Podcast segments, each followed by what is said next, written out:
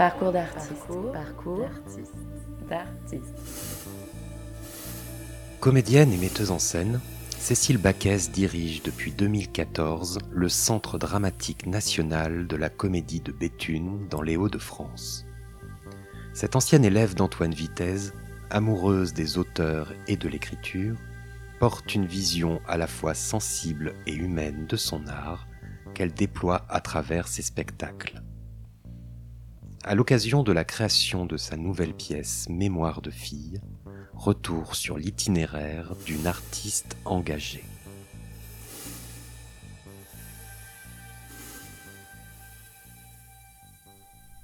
En dansant, il recule vers le mur en continuant de la fixer. La lumière s'éteint. Il la tire violemment contre son torse, écrase sa bouche sur la sienne. Dans le noir, des protestations fusent, quelqu'un rallume. Elle comprend que c'est lui qui a appuyé sur le bouton électrique. Elle est incapable de lever les yeux sur lui dans un affolement délicieux. Elle n'en revient pas de ce qui lui arrive. Il chuchote. On sort. Elle dit oui. Ils ne peuvent pas flirter devant les autres. Bonjour Cécile Baquès. Au début de votre formation, vous vous inscrivez à l'école de Chaillot avec Antoine Vitesse. Pouvez-vous revenir sur ces années? Euh, bah, ce qui était déjà formidable dans cette école, c'est que cette école était dans un théâtre et, l'école et le théâtre dirigés par une personnalité d'exception, ce que je dis est très banal. Mais c'est vrai que pour nous, élèves, c'était quand même extraordinaire de pouvoir euh, suivre le chemin des créations d'Antoine. C'était l'époque où il a donc euh, monté les, les, Hugo, Hernani, Lucrèce Borgia, puis Le soulier de satin de Claudel. Et ça, du coup, ça constitue une ouverture aussi au répertoire pour moi, mais aussi sur les artistes qu'il invitait. Il parlait beaucoup des autres metteurs en scène, de son admiration pour les autres metteurs en scène.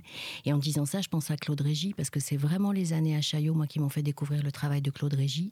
Et sans Antoine Vitesse, je n'aurais pas, je pense, découvert son travail de la même façon. Il avait, c'est une chose qu'on dit rarement, une, très grande euh, admiration pour Régis, mais il en avait pour beaucoup d'autres metteurs en scène aussi, et il en parlait beaucoup à l'école.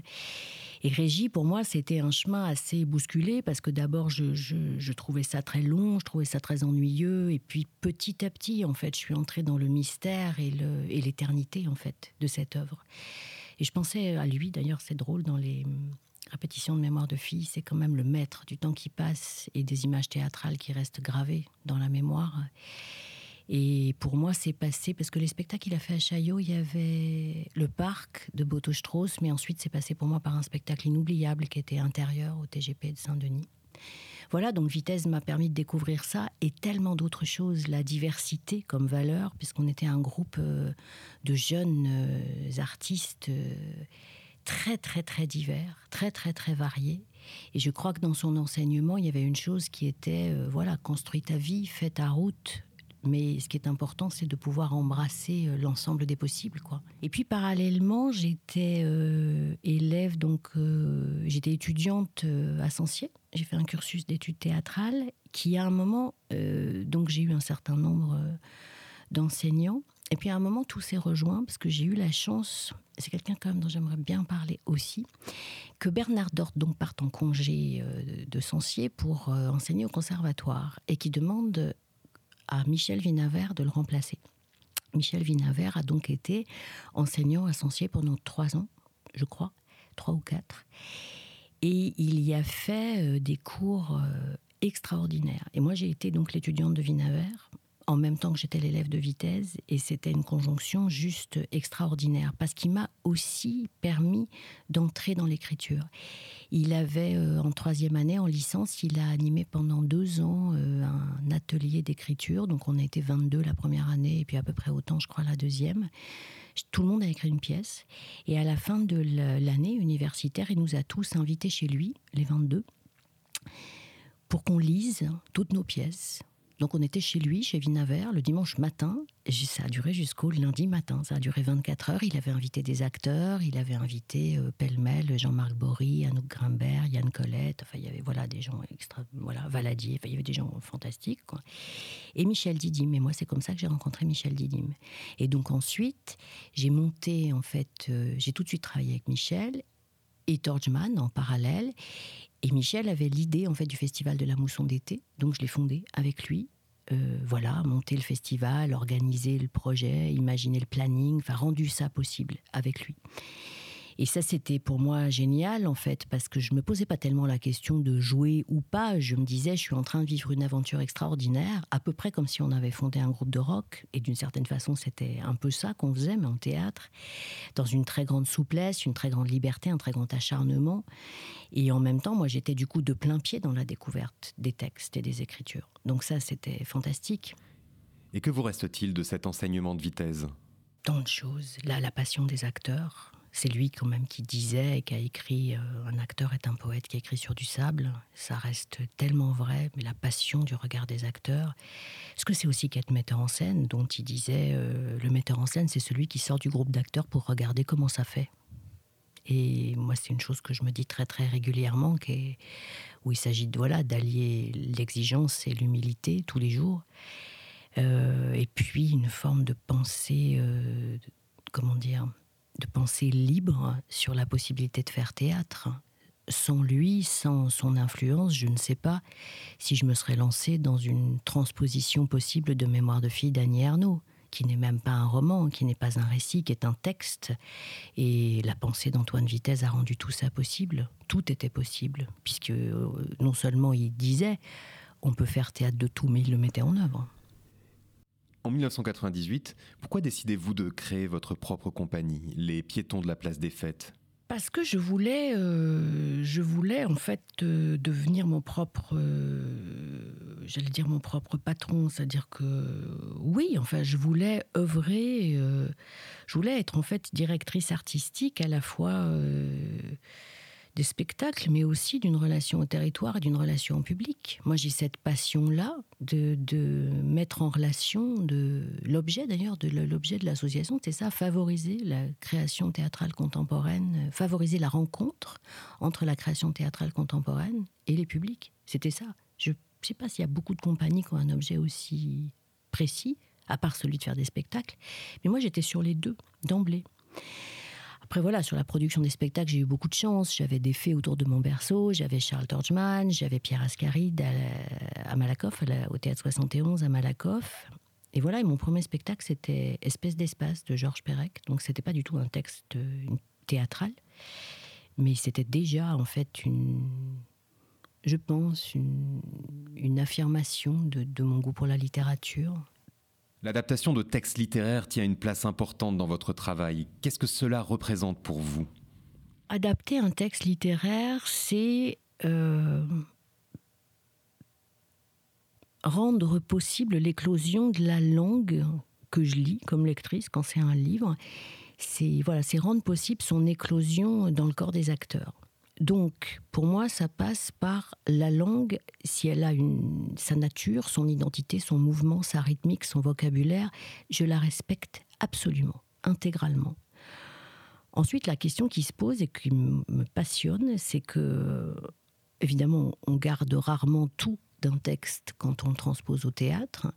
Donc, c'est comment, en fait, on prélève des morceaux et comment en fait on écrit une forme de scénario? Mais ça, ça se fait en répétition avec les acteurs. Surtout que il y a parfois dans les textes moi que j'ai adaptés des textes sans récit.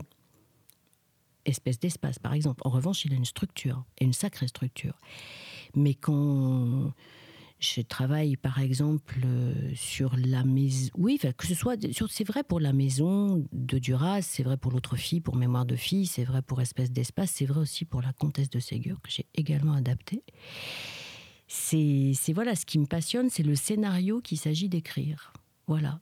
Et souvent, en fait, moi, quand je coupe, je peux pas dire je coupe, d'ailleurs, c'est pas tout à fait le mot, en fait. Il y a des choses que je retranche. Et je dis très souvent aux acteurs, je dis on ne coupe pas. Il y a du texte qui s'enlève, mais on garde la mémoire de ça et il s'agit de faire le lien. Je crois que c'est une des choses que je préfère faire, les liens.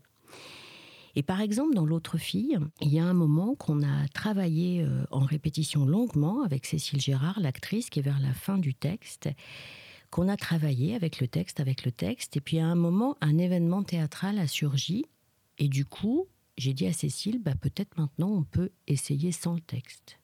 Parce qu'il y avait en fait un, voilà, un événement théâtral, un assemblage en l'occurrence de mobilier. et le texte en plus. Et ça faisait beaucoup. En revanche, sans le texte, on serait jamais arrivé à élaborer. Voilà, c'est le texte qui a permis d'élaborer cet assemblage. Et pour moi, quand je regarde le spectacle, j'ai tout à fait la mémoire du texte qui est en dessous, qui est d'une certaine façon caché, mais qui est là. Parallèlement à ce travail d'adaptation, vous soutenez également les écritures dramatiques contemporaines. Bah oui, parce que c'est vrai qu'à la direction de, la Comédie de Béthune, euh, voilà, je mène avec toute l'équipe un projet fondé sur les écritures euh, dramatiques contemporaines. Euh, donc on a un certain nombre d'espaces de travail. Hein. Pour ça, on a un comité de lecture qu'on appelle groupe de lecteurs, dans lequel on lit des choses, mais avec des axes, c'est-à-dire qu'on lit pas tout. Évidemment qu'il y a un travail sur ce qu'on appelle euh, l'émergence, c'est-à-dire sur, euh, sur lire, découvrir des tout premiers textes, des deuxièmes textes, pouvoir ensuite créer des espaces de dialogue entre les auteurs qui les ont écrits et, nous, les possibilités qu'on a. je pense, disant ça évidemment, à la présence et au travail que Mariette Navarro, qui est autrice et dramaturge, fait ici avec certains auteurs. Donc ça, c'est très important. Et puis il y a aussi voilà, des textes qu'on lit qui sont des textes accomplis, euh, confirmés, euh, qu'on choisit euh, par exemple pour le, pour le projet Senecius, pour le prix des nouvelles écritures de théâtre, le prix des lycéens pour les nouvelles écritures de théâtre, donc qui consiste à transmettre en fait à des groupes de lycéens qui sont partenaires du projet les textes qu'on a choisis. Euh, oui, voilà, c'est un engagement effectivement fort et c'est, enfin, c'est même plus que fort, c'est un engagement majeur hein, parce que c'est vraiment la majorité des, choses qu'on fait dans le projet de la Comédie de Béthune. C'est, en termes de d'œuvres théâtrales, c'est repose là-dessus. Et ce qui est difficile, c'est qu'il faut gagner la confiance en fait de ceux qui travaillent avec nous et de ceux qui nous écoutent et de ceux qui sont curieux, parce que quand même, ce qui caractérise un texte contemporain, c'est qu'il est inédit, c'est que personne ne sait ce que c'est, c'est que personne ne sait comment il va jouer, s'il va jouer, ce que ça donne, ce que ça va donner, et si ça va toucher un public.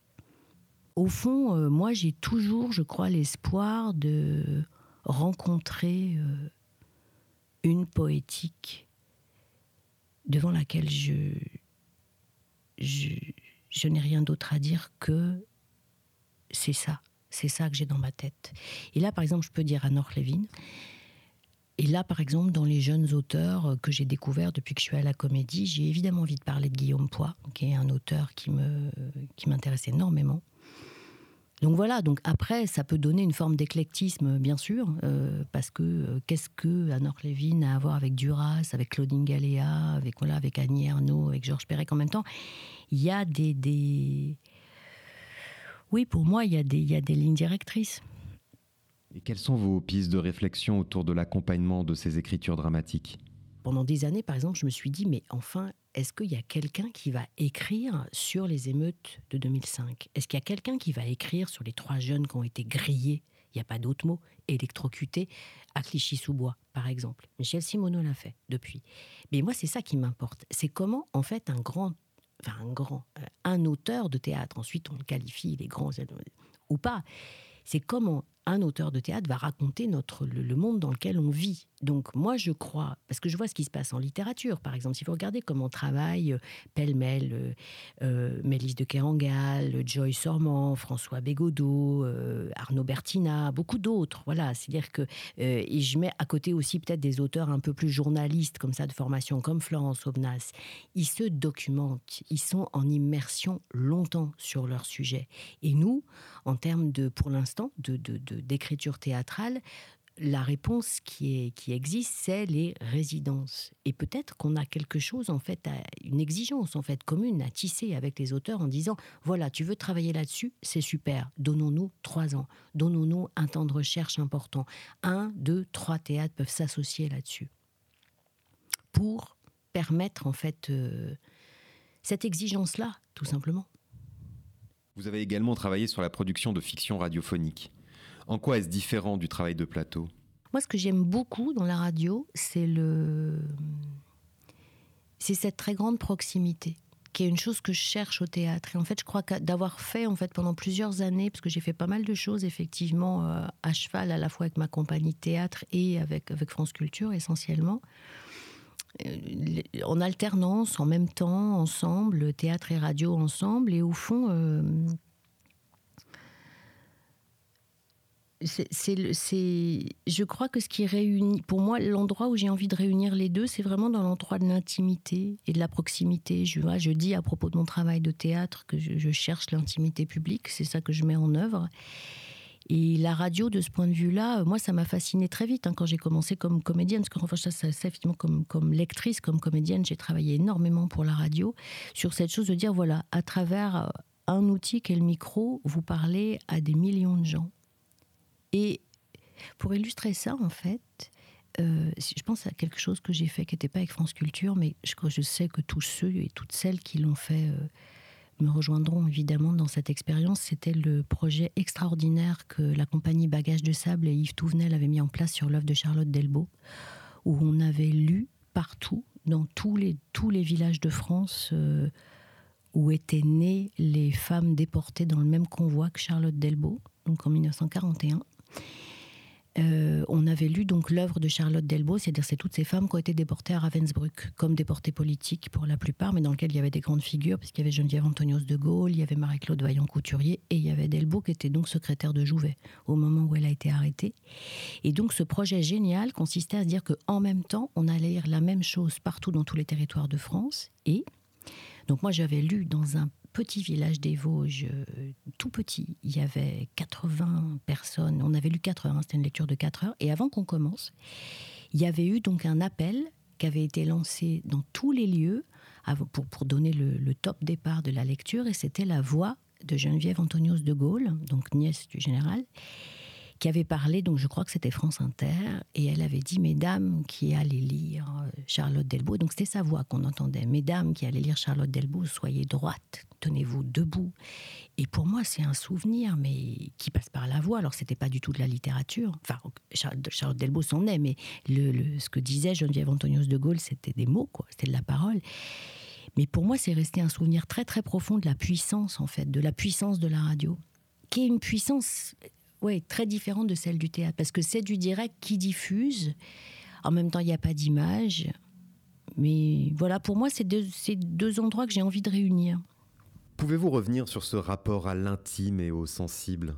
Au fond, euh, moi, je crois que j'ai envie de chuchoter à l'oreille du monde. En fait, c'est ma façon de, c'est la c'est ma façon de faire. Euh, en fait, ça me plaît énormément de me rendre compte que, avec des textes comme ceux d'Ernaud, ces deux textes-là, effectivement, on émeut les spectateurs. C'est pas euh, volontaire, ça fait pas partie des outils de travail. Moi, dans la répétition, j'en parle jamais de ça. Je dis pas il faut que ce soit émouvant, mais je pense que je crée dans la répétition une réceptivité particulière, une écoute particulière qui guide en fait les acteurs euh, et toute l'équipe hein, d'ailleurs vers euh, vers cette chose-là. Moi, mon mot c'est juste. Le mot que j'emploie tout le temps, c'est juste. C'est juste où ça n'est pas quoi. Euh, c'est vraiment c'est un terme musical, voilà, mais c'est aussi un terme de théâtre on sert beaucoup au théâtre. Mais il n'y a pas de volonté de ça, en tout cas de parce que j'ai un, un vrai souci avec l'artifice en fait quoi. J'aime pas ça l'artifice, je me sens pas à l'aise, j'ai l'impression qu'on me raconte des cracks, j'aime pas ça quoi. Donc euh, Ernaud était pour moi euh, est une forme d'idéal, à part qu'elle écrit pas du théâtre, euh, dans le sens où c'est une attitude face à son lecteur qui est à la fois très frontale et très pudique, très aride et très jouissive et que les deux vont de pair tout le temps. Très insolente et très candide. Et ce qui est extraordinaire, c'est que la littérature qu'écrit cette femme est un oxymore permanent, permanent. Quoi. Donc ça, c'est très très intéressant pour moi, et je pense que ça correspond à, à quelque chose de moi, sûrement, enfin de beaucoup d'autres, parce qu'elle a énormément de lecteurs, mais moi, il y a quelque chose qui me correspond profondément là-dedans.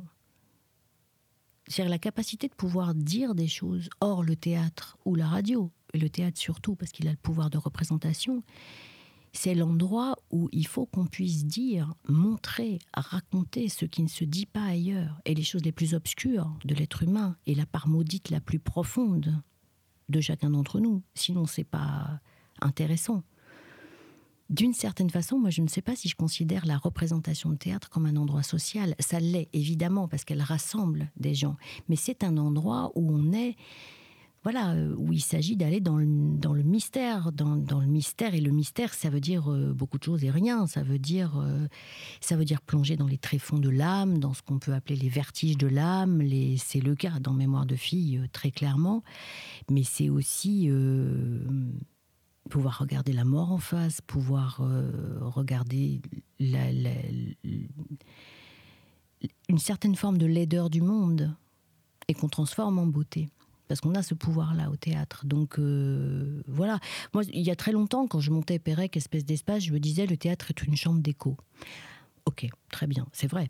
Euh, petit à petit, ma pensée s'est précisée là-dessus. Et hum, c'est passé par Duras, quand je travaillais Duras, et Duras, elle dit un truc absolument génial sur le théâtre. Elle dit en fait, le théâtre, quand ça commence, la représentation, tout ce qui est à dire, c'est déjà passé. Et je trouve que c'est génial, quoi. C'est-à-dire que du coup, ce qui a lieu sur le plateau de théâtre est un récit, une reconstitution, une remémoration, enfin ce que vous voulez de cet ordre-là, mais de quelque chose qui a déjà eu lieu. Il n'y a pas de plus belle définition du théâtre contemporain, je crois. Vraiment, pour moi, il n'y en a pas. C'est-à-dire que ça met la fiction derrière et ça nous contraint à travailler avec la réalité du présent. Et peu à peu, moi je dirais en fait, entre, aussi étrange que ça puisse paraître, Pérec, Duras et Lévin, j'en suis arrivée en fait à l'idée que, enfin, c'est moi, c'est ma vision quoi. Le théâtre en fait est un endroit de rêverie. C'est moi ce que j'attends et ce que j'espère proposer aux spectateurs, c'est un endroit flottant où quelque chose de présent euh, existe. En même temps, c'est un rêve éveillé. En même temps, c'est pas complètement le réel. Et, moi, j'adore hein, quand il y a certains spectateurs ici qui me disent qu'ils se sentent très bien dans la salle, tel point qu'ils ont presque envie de dormir. J'adore ça. Vous vous intéressez également à la pédagogie et à la transmission. Qu'est-ce que cela représente pour vous? Mais la transmission, moi je dirais c'est la transmission et la réunion. C'est les deux, en fait, et ça va ensemble.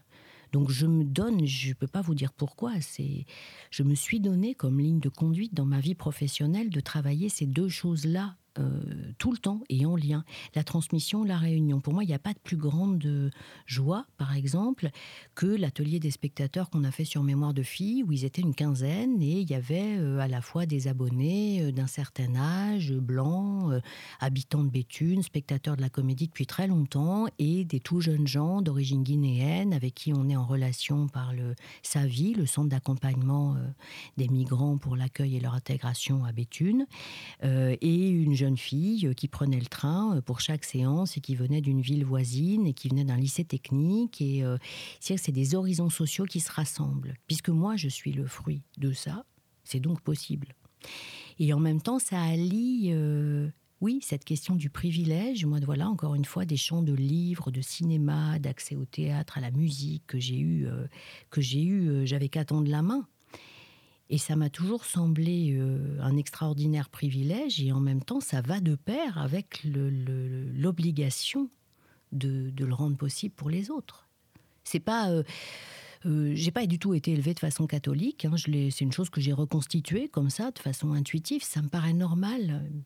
Ça me paraît normal, mais j'aime pas. Alors après, c'est aussi que par déduction, j'aime pas l'entre-soi. Je suis très mal à l'aise avec ça. Je suis très mal à l'aise avec le, les jargons. Je suis très mal à l'aise, par exemple, avec le terme de bord plateau, dont j'ai dit à l'équipe, j'ai dit, mais qu'est-ce que ça veut dire bord plateau pour un spectateur? Qu'est-ce que ça veut dire? Donc j'aime bien réinterroger, ça c'est sûr, mais euh, réinterroger le sens, le vocabulaire, les signifiants qu'on envoie. Euh, et je, trouve que a fortiori sur une terre de tradition catholique, qui est celle sur laquelle je, travaille euh, maintenant, euh, il y a effectivement cette réalité et cet idéal du partage qui, qui, ouais, qui prend forme. Je vois pas comment faire autrement. Et moi, je me suis jamais dit, euh, oh ben maintenant que je suis directrice, je vais plus m'occuper de ces choses-là. Enfin, jamais. Ça fait partie de mon projet. Mais ça fait partie aussi de, des possibilités de l'outil CDN et que c'est ça aussi qu'il faut soutenir et que c'est ça qu'il faut défendre. Les centres dramatiques, euh, comme d'autres scènes publiques, comme les scènes nationales, à la différence près que les scènes nationales ne sont pas dirigées par des artistes, mais c'est quand même une possibilité qu'on a, un pouvoir d'influence qu'on a de réunir des spectateurs que de faire des spectateurs, que de construire des, construire des spectateurs. Euh, a la possibilité d'avoir une relation en fait à différents horizons sociaux du territoire et c'est un pouvoir qu'on a, une réalité qu'on a dont on ne parle jamais. On ne parle que des créations des directeurs. ou des artistes associés. À l'heure actuelle, si je résume, si je vais très vite, euh, de façon peut-être un peu à l'emporte-pièce, c'est possible, mais euh, on va dire aujourd'hui, oui, les centres dramatiques, c'est pas mal, ça sert s'il y a des artistes associés, puis les directeurs, bon, les créations, c'est pas fameux, on a toujours cette image-là hein, qui nous colle à la peau. Personne ne parle du travail de territoire qu'on fait. Or, là-dessus, on fait un travail que personne d'autre que nous ne fait. Que ce soit quand c'est Marie-Josée Malice à Aubervilliers qui ouvre l'école en acte, quand c'est Arnaud Meunier à la Comédie de Saint-Étienne qui ouvre le la classe prépa égalité des chances, qu'on est aussi nous en train de préparer à Béthune, quand c'est Stan Nordet qui fait l'autre saison au TNS, tout ce travail-là n'est pas qu'un travail de théâtre, c'est un travail de lien sociétal. Et je pense, en tout cas je le dis comme ça, je ne sais pas ce que les autres en diraient, oui, moi j'ai cette euh, folie en fait euh, mais folie douce, hein, il folie saine, que de me dire je travaille dans un endroit où je peux réunir des horizons sociaux. Ce qui est quand même euh, extraordinaire parce que vous allez me dire l'hôpital le fait aussi. Oui, sauf que l'hôpital, en général, quand les gens y vont, ils sont pas forcément hyper disponibles pour se rencontrer les uns les autres. Tandis qu'au théâtre, c'est ça qu'on leur propose. Déjà, le souvenir de ce que j'ai écrit s'efface. Je ne sais pas ce qu'est ce texte. Même ce que je poursuivais en écrivant le livre s'est dissous. J'ai retrouvé dans mes papiers une sorte de note d'intention. Explorer le gouffre entre l'effarante réalité de ce qui arrive au moment où ça arrive et l'étrange irréalité que revêt, des années après, ce qui est arrivé